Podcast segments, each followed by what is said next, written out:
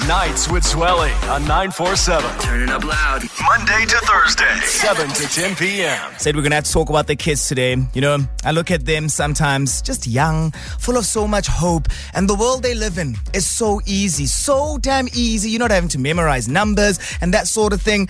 Remember when you had to memorize telephone numbers? Otherwise, you'd have to write them down on a piece of paper because we didn't have cell phones. I, I, remember those days. I remember them. And hey, a couple of weeks ago, so my cousins were in town. Then my mom came to visit me as well. It was the first time that they had been to my apartment, my little cousins, that is.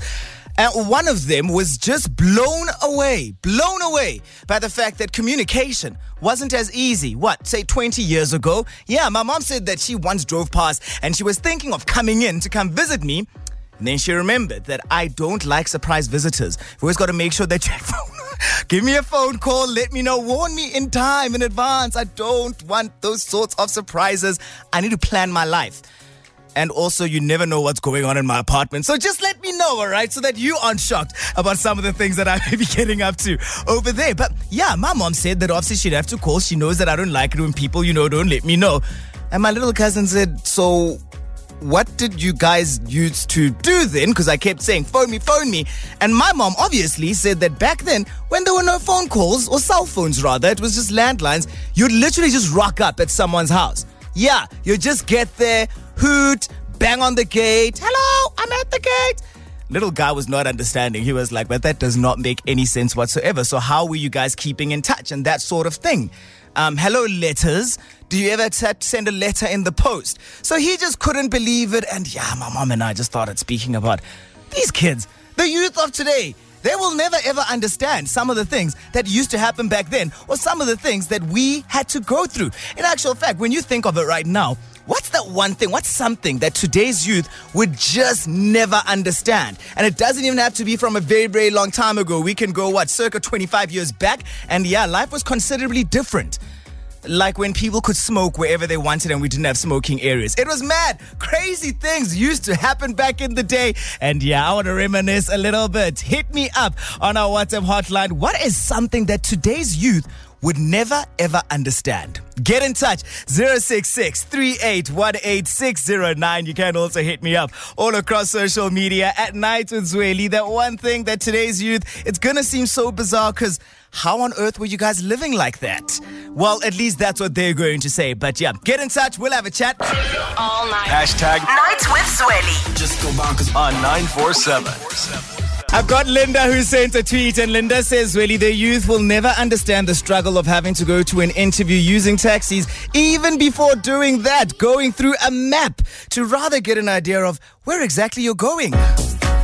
Yeah, that was Major Lazer MØ and DJ Snake, by the way, with Lean On. And Linda, maps, maps, maps, maps. Now they just get onto Google Maps or Waze, and yeah, you know exactly where you're going. But back then, when you stop at the garage and there'd be those big maps there, and you'd have to find your way in the directions. Ah, oh, we've been through the struggle, haven't we? We really, really have. So many great messages that are coming in. I've got another one over here. Storm says, "Really, today's kids will never understand original cartoons and shows back then. The likes of uh, Johnny Bravo, Courage the Cowardly Dog, and how amazing they were. Today's cartoons are just inappropriate and not." Not good for kids. Back then, our parents could leave us to watch any cartoons at any given time. And yeah, I've got to feel you on that one. Let's check in on a voice note. I was telling my kids we grew up without a television. We used to walk like five kilometers or seven kilometers to watch a TV, and it was a black and white TV.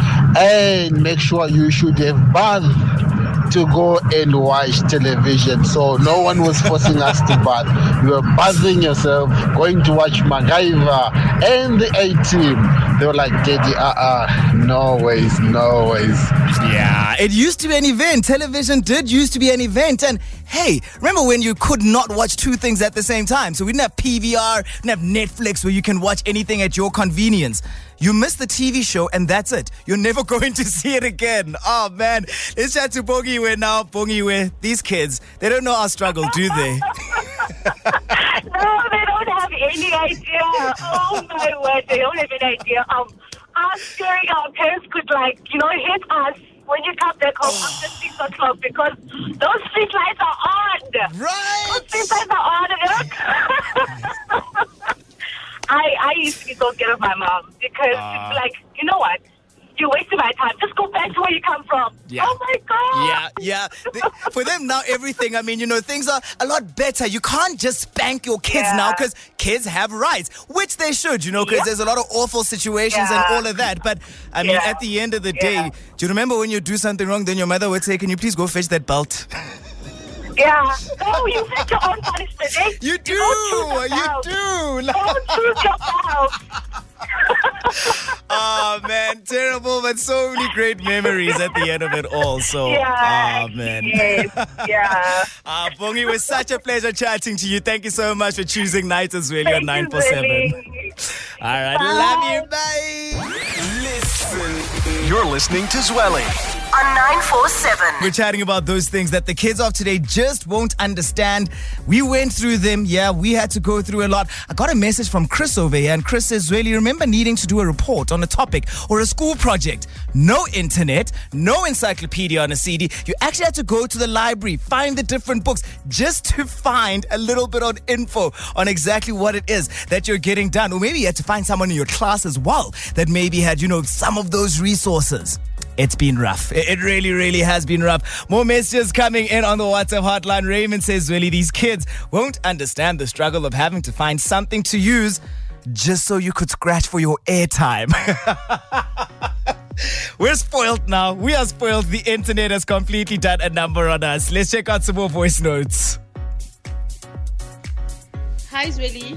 Today's kids will never understand the struggle of standing in a long queue just to register at the university. Hmm. They are having it easy these days, hey? Yep, to register, you had to go stand in that queue. You couldn't just apply online and then, yeah, wait for a response over there. You actually had to do it physically. Hey, the youth of today will never know that we used public phones. Ooh, less Telkom for that. Oh. And we used to purchase those cards for 30 rand. Then you'll insert it, dial, and then make a call.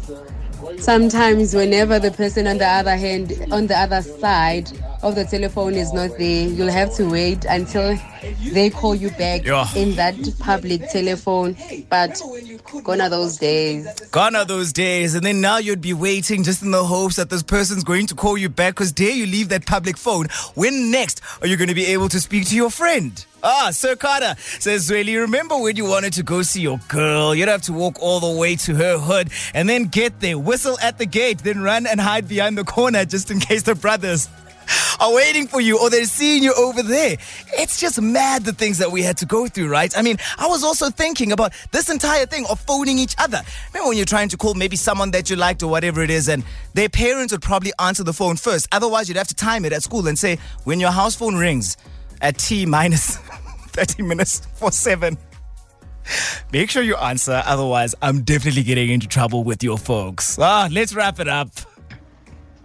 Hi, Zweli.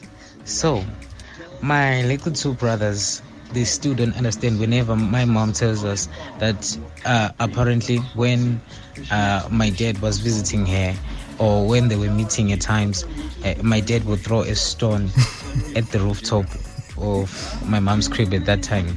So, I could understand it because uh, I'm the early 2000 and they are like the the, the now now abamanje laba they don't understand what was going through even they think that it's too violent to throw a stone at Yeah. the at, at the rooftop of the house so yeah i don't think they'll ever get it They won't, they won't. And speaking of lovers and, you know, just all of these uh, beautiful pieces of affection for someone that you really liked. Remember before MP3 players, before phones actually had songs on them, when you actually had to listen to the radio all day to hear your favorite song? Then you'd record it on a tape and then send it off to your lover the next day.